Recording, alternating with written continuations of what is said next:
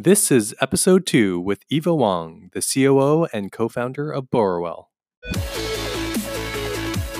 Welcome to Asian Tech Leaders. My name is Justin Peng, and each week we share insights from Asian tech leaders to help inspire and guide you to reach your full potential. Thanks for spending some time with me today, and let's get started.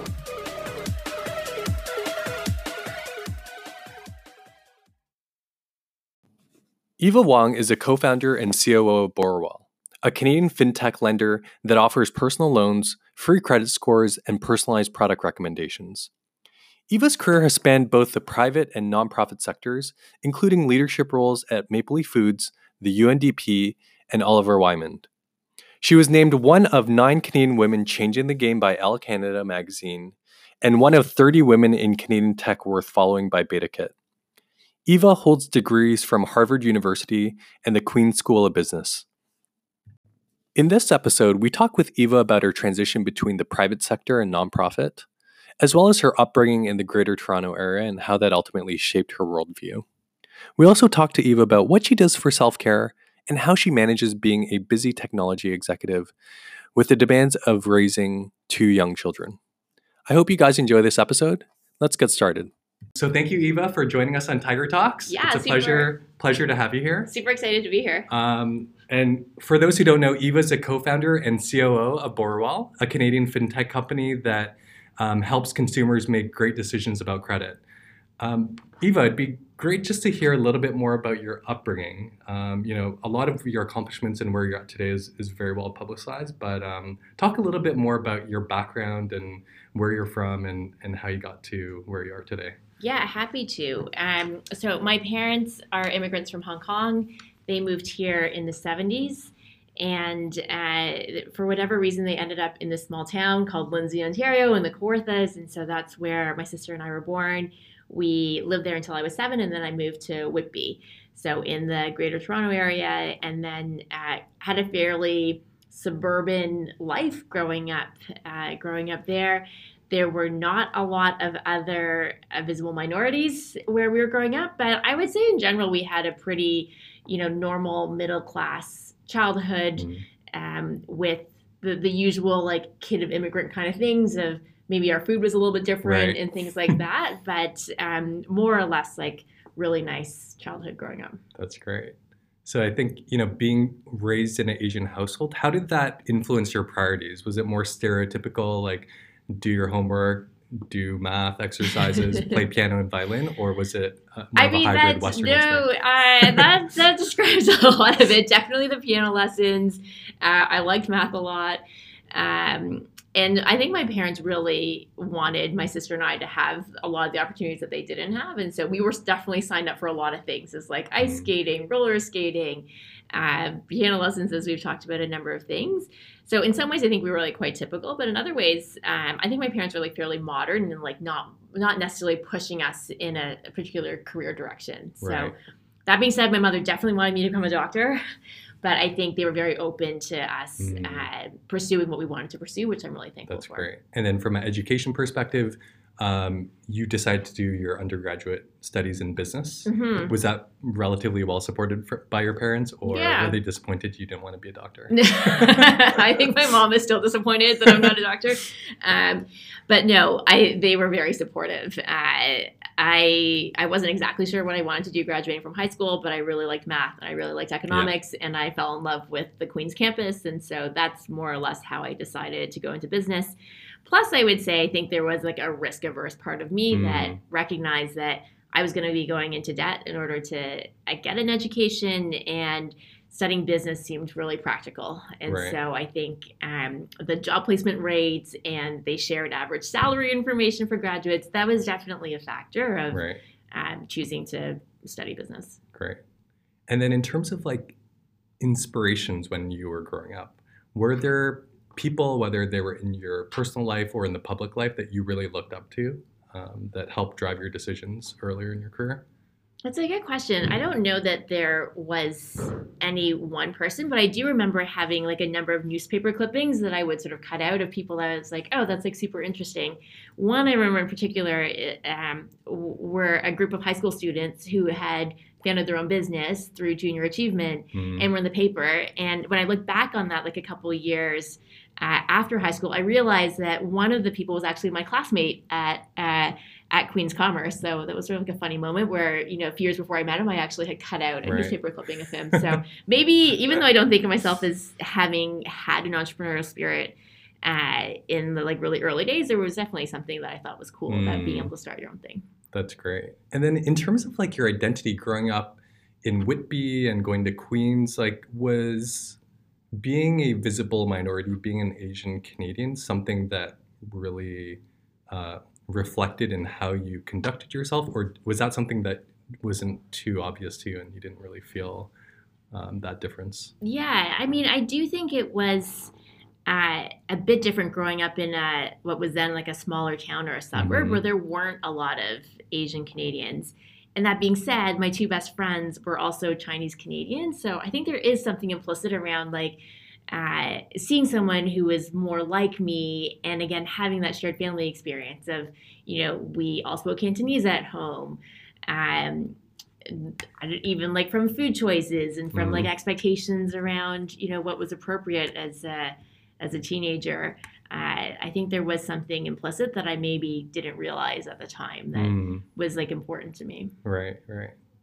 And then after university, you started your career as a management consultant at Mhm. Oliver Wyman. hmm And then you made a pivot to work in international development. Um, so did you effectively uproot yourself from from Toronto to Africa for this? yes yeah and i could did you just share a little bit more about that decision Sure. making process and how that went with your Sure. parents? Yeah. so I think like joining a management consulting firm was great. I think again it was the like fulfillment of this. Oh, I'm getting. Uh, I I have a job offer before I graduate, and you know, salary's great, and I really enjoyed the work as well. Um, I got laid off from that job along with you know a bunch of uh, other colleagues, and uh, I'd say that it was like a pretty hard thing Mm. to to go through.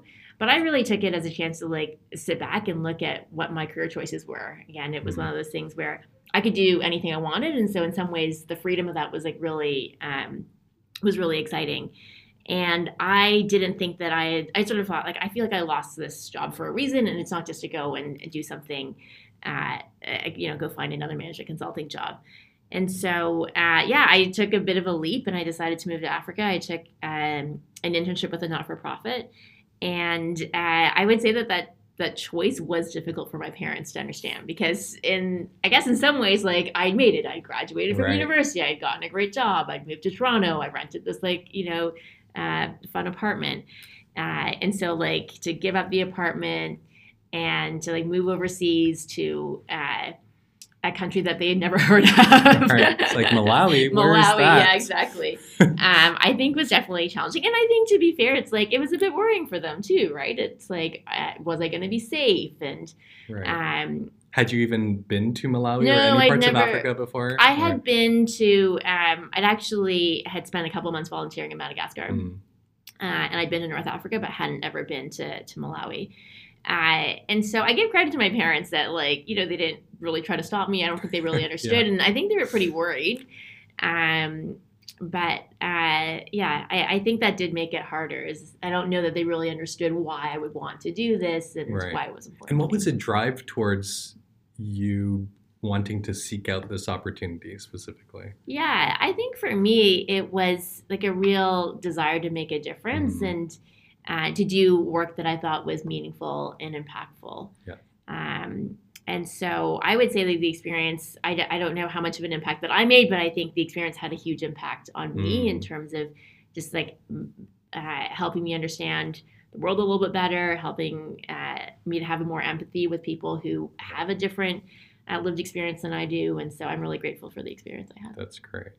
And then afterwards, you went to grad school, you worked in the private sector a little bit, then you went back to the nonprofit sector. Mhm. Um, were there any common themes in terms of those experiences or what like drove you to to make those yeah, decisions? Yeah, that's a very uh, diplomatic way of saying that I made a bunch of unorthodox career choices. So, um, no, I think uh, the theme for me was always I wanted to work somewhere where I could learn a lot, work with Mhm. great people, and uh, and like make a difference in in what I was doing. Yeah. I'd say like that varied a bit from role to role. Like some roles Mhm. were definitely more about learning than maybe around um, like making a difference in like the the corporate side. But um, yeah, I think those were all sort of like themes. And uh, even though it does feel a bit weird that I did, you know, I worked at a consumer packaged goods company, then I went to work for the church that I attend. Uh, I think the theme was always I wanted to do something that I was Mhm. excited about doing, where I felt like I would learn a lot. That's so inspiring because I feel like a lot of people have maybe this inner voice that tells them, oh, maybe sh- they should make a change, but Yeah, it's always hard to make changes that might not be as uh, traditional or orthodox as Yeah. one might expect because it might look funny on your resume, to be frank. So, yeah, it definitely great that you looks it looks funny on my resume. That's for sure. yeah. I mean, I do think um, in a lot of ways, things that happen to you that that feel like failures, I think, can be Mm. opportunities. And I think that being laid off, I would never have chosen it. I would never have chosen to leave that. But if I hadn't been laid off from that first job, I wouldn't have gone to Africa. right. Uh, I wouldn't have gotten into Harvard to go to grad school because you know that was definitely a follow on of that. And we haven't talked about this yet, but I met my husband when I was in Malawi, so. Hmm. I sort of feel like there's three pretty major impactful things in my life that wouldn't have happened if I hadn't lost my job. right. So in So, hindsight, yeah, in at the time, it's yeah, like, yeah. oh my gosh, what's happening? But in hindsight, it's like, actually, it makes sense. yeah, yeah, It's all for a reason. yeah. That's that way. awesome. And Borrowell, you've been at Borrowell for just over four years, right? right. Co-founder, COO, um, has had an amazing impact on Canadians so far, having helped over 850,000 Canadians get free credit scores. Mm-hmm. Um, what are you most excited about Borrowell? There's so much momentum behind the business, and it's, it's really helping Canadians get access to credit and you know make investments in their lives. Yeah. Um, what are you most excited about? you know, yeah no i think um, it's a super exciting mission um, we we know there was a study in the Globe and Mail that rob carrick who's a finance reporter um, reported on a couple of weeks ago that showed that the number one source of stress for canadians is their finances Hmm. I think it was four times more than the next uh, next area. So it's like more stressful than your marriage, than divorce, than like worrying about your kids, than Yeah. You know anything else. And so I think we're in a situation where even though the economy is relatively strong, people still don't have peace of mind around whether or not they're going to be able to buy a home, whether they're going to be able to retire one day, provide for their kids' education. Mhm. And so um, I think on the other hand, we have like all the banks and all these fintech companies that are launching new products, and I think that actually, uh, even though it's like great to have more consumer choice, that choice actually becomes more confusing for Mhm. For people. So um, Borrowell exists to help people make better decisions so that they can achieve their life goals. And yeah, it's been a really gratifying mission. I think both from like the scale of the impact, we're approaching a million members, which is really Mhm. exciting, as well as the depth of the impact that we're having. So we hear from customers all the time that we really like help them understand their credit, help them make better decisions, help them pay off debt faster. And so I think all of that is is really gratifying. That's great. It's really neat because it feels like it's really tying together a lot of your experience having been in the private sector and nonprofit sector. And even though it is a private sector company, like hmm focused on um, you know growing revenue and becoming profitable, um, there's definitely a social impact there too. Yeah, I mean, I, I I often say that before Borrowell, I had no background in startups, technology, or Right. financial services, and so people were like, "So how are you qualified to do what you do?" But I think the reason why uh, I've been able to do this is because what I got good at is like being comfortable being uncomfortable Mm. and uh, figuring out how to move forward when I had no idea how to move forward. So. right. I do think that being a startup founder, you're faced with a ton of unknowns. There's a lot of questions that you have and problems that don't have solutions. And so I think a big part of it is like just being okay with like not knowing the answer Yeah. and working together with other people Mhm. to try and like figure stuff out. Yeah.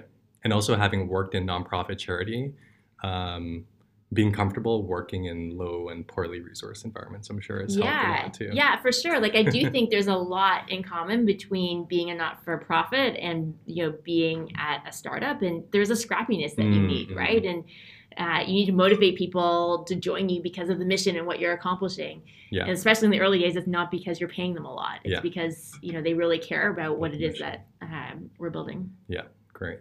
And then for somebody who's considering working at a big corporate tech company or a startup, mm-hmm. how would you advise them to make that decision and like, you know, balance the trade-offs? Yeah, I mean, I think that um, I, they both obviously have their pros and cons, mm-hmm. and I think it depends on what you're looking for, maybe what stage of life you're in. Um, I guess I've really enjoyed being at a small startup company, relatively small. We're now just over 60 employees. Um, because I think that you have the opportunity to have so much impact. Yeah. And as I look around at the Borrowell team, there's so many people who've come in and said, "Wow, like I never thought I'd be given this kind of responsibility mm-hmm. this early in my career. I love like the ownership I have. I love that I've been able to impact not just what I do, but like how the company runs and what the company culture is." Yeah. And I think that's like really exciting and really impactful. I'm sure there's lots of opportunities at like bigger tech companies as well, which I'm not as familiar with, but um, I, I don't. I think there's like lots of fun stuff around being in a smaller company. Mm. And one of the the amazing things um, that was recently in the press about Borrowell is the fact that there is about 50% women mm-hmm. uh, in the mm-hmm. company, which is a huge success. So mm-hmm. many companies, especially big tech companies, are trying to get a fraction of that number. Could you share a little bit more about you know your role in helping to ensure Borrowell is a well represented and diverse workforce? Yeah, yeah, for sure. Um, so, gender diversity and diversity in general has been really um, important to us from the very beginning, but we've not always been successful at achieving it. I think uh, we've had good levels of diversity across like a number of other factors when it comes to sort of like ethnic background, uh, religious background. I think a, a number of other areas where we were doing okay but it really was um, gender diversity that was tough for us. And uh, I would say that uh, even though this was important, when we got to be around 16 people, we looked in around the room and uh, there were only three women. So again, for a company that valued diversity, that was re- still relatively small, less than 20% of our team identified as as being female. So um, there were a number of things that we did and we put in place. Um, I think one of the things was we just defined it as a goal that we wanted mm-hmm. to achieve uh, gender parity. I think that was really helpful. Um, we took a hard look at our job descriptions and our overall recruiting process. And I think what we realized is that uh, 80% of the people who were applying for jobs were men. Mm-hmm. And that that wasn't necessarily a pipeline problem. That was because we weren't attracting women and that oh. there were things that you know from an employer brand point of view or how we were writing job descriptions mm-hmm. for whatever reason didn't appeal to women and that was with like a female co-founder right yeah. so um, I run. I understand how this can be like really tricky for for other startups, but there are a number of things that we did, uh, including really paring down our job descriptions and making sure that we were using more inclusive language. Mm. That I think helped us. Uh, we diversified our recruiting pools, and it's taken a number of years. Uh, uh, it took us about a year to double from 20% to 40% while we doubled our, our team size. So that was a great achievement. But it's taken us another, you know, um, year or more since then in order to get to that 50% mark. That's great. Yeah. Congratulations. Thank you. Thanks. I'm sure a lot of companies will be, if not already, coming to you for advice. No, and I'm more than happy to give it. I'm more than happy to give it because I do think it's really important for yeah. us to have diverse teams that are yeah. working – on you know the innovations of of tomorrow, right? Like yeah. if uh, what tech companies are doing is sort of defining how uh, how we use products and services in the future, then we need to make sure that all the voices are around the table to make sure that we're developing products for everybody and not just developing products for uh, straight white men who are running right. tech companies. Yeah. Wearing hoodies. So, wearing hoodies, yeah. Again, love straight white yes, men wearing yeah. hoodies, but we don't want, you know, teams that are 100% uh, 100% right, that because yeah. the world doesn't look like that so. yeah yeah and i'd yeah. say i mean you know the the diversity metric is one aspect of it but i think we wouldn't have gotten here if it weren't for us also putting effort into building an inclusive environment mm. where people from different backgrounds feel valued where yeah. they don't feel like they're the other uh, sort of quote unquote um, that doesn't fit into a homogenous uh, stereotype. And so um, there's been a lot of work that our team takes a lot of ownership for, and I'm really thankful to be part of a team That's that great. cares a lot about building a an inclusive environment. Great. And I guess, you know, a um, unrelated question to that is kind of your role, not just as a woman, but as a mom. So I'm a Mhm. relatively new dad. Um, I don't have a lot of experience, but it is quite challenging balancing, you know, your goals in your career with wanting to be there and be present for your family. Mhm. How have you been able to manage being a co-founder and C-level executive at a large and fast-growing tech company Mhm. with all the demands and goals that you have in your family life? Yeah, yeah. So um, I have two kids who are now eight and five, which I will say is easier than the stage that you're at with you know younger Yeah. kids. Um, I think first and foremost, my husband is very supportive Mm. and uh, is very supportive of what I'm doing at Borrowell, as well as like wanting to be, and is a you know um, an equal parent and uh, uh, and partner. So I think you know I'm, I'm super thankful for that. I would say that I think there's some advantages of being a founder and a business owner because you have maybe a bit more say than you would working at a larger company around like the culture and the hours Mhm. and uh, you know what what the expectations are around that. So um, I'm thankful for that. That being said, like obviously there's a lot of hours that are required just to uh, to to make this successful. And I think one of the things that's been helpful for me is to like define what my boundaries are in terms of like work time and personal time, Yeah. and to be like pretty strict around those, and also to be pretty focused within those. So um, at work, I'm pretty focused on work. Mm, Uh, but when I'm home and I'm with the kids, I really try like not to be on my phone, not to be on my laptop. If I have to do work on the weekend, I'd rather you know take my laptop to a coffee shop Right. and be out, um, than to sort of be like Yeah. half half, which I think is just like inefficient, right? It's hard. like yeah, Working yeah. from home is not not an easy thing to do. right, right, yeah. And I find it's like I'd rather be more efficient and like spend an hour doing something and actually be focused on it than to spend like two hours being Right. distracted, being frustrated, and Mm. and not getting stuff done. And Yeah. I think like that focus time helps make it just sort of like more enjoyable too, right? Like I enjoy work when I'm at work, and I enjoy being with my family Mm. when I'm home. Do you find it relatively easy to kind of switch off when you get home, or do you have any practices or like things that have worked for you? Do you know what? I think this is one of the benefits of being a parent is that kids are pretty demanding, right? So, Oh, that's true. When they're crying. So yeah, um, so yeah, I don't have too hard a, a time of, of have that. kids that are demanding of your at- time and attention, which Right. most kids, Right. including mine. right? um, and then self care. Talk a little bit more about what you do to recharge and re-energize. Yeah. You know, you probably put so much into your company, you put a lot into your family. What do you do when you need to just recharge and reset? I think week or day? it's it's a great question, and I appreciate you asking that because I do think uh, it, having a family and then being co-founder of uh, of a company, a lot of times I think people put themselves last, Mm, which I don't think does. Uh, uh, is helpful at all to the company or to your family. So Mhm. I do think it's really important. One of the things that I find that's like really important for me is to make sure that I'm getting enough sleep mm, because I do find uh, I'm tempted to stay up later in order to get through my email or to like finish something, uh, but I pay for that the next day, and that like I'm not as productive or attentive or creative at work, and I'm also like way grumpier with my family. So um, I do think it's really important to Mhm. like set aside time to do the things that are recharging for you. Um, so do you have a, a firm time of like, okay, I need to go to bed by X o'clock in order to I to do. I'm productive? not. I do, Okay. but I'm not like super strict about it. But uh, one of the things that's been helpful for me is uh, at Borrowell we set OKRs, objectives and key Mhm. results, and we're encouraging people to set personal.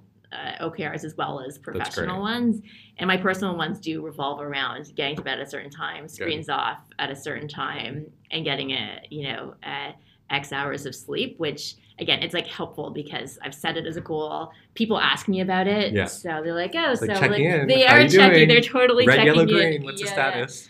yeah. So um, Yeah. So step one is the in- intention, and then step two is actually doing it. Yeah, So- and I think yeah, like great. being, you know, writing down the goal the same way like any goal that you have. Yeah. So I think it's important to take your self care goals as seriously as other That's goals, and I do think that means like, you know, writing it down and measuring it, and Right. then reporting back against it Yeah. as well. and having somebody to keep you accountable. yeah, yeah, for sure. Awesome.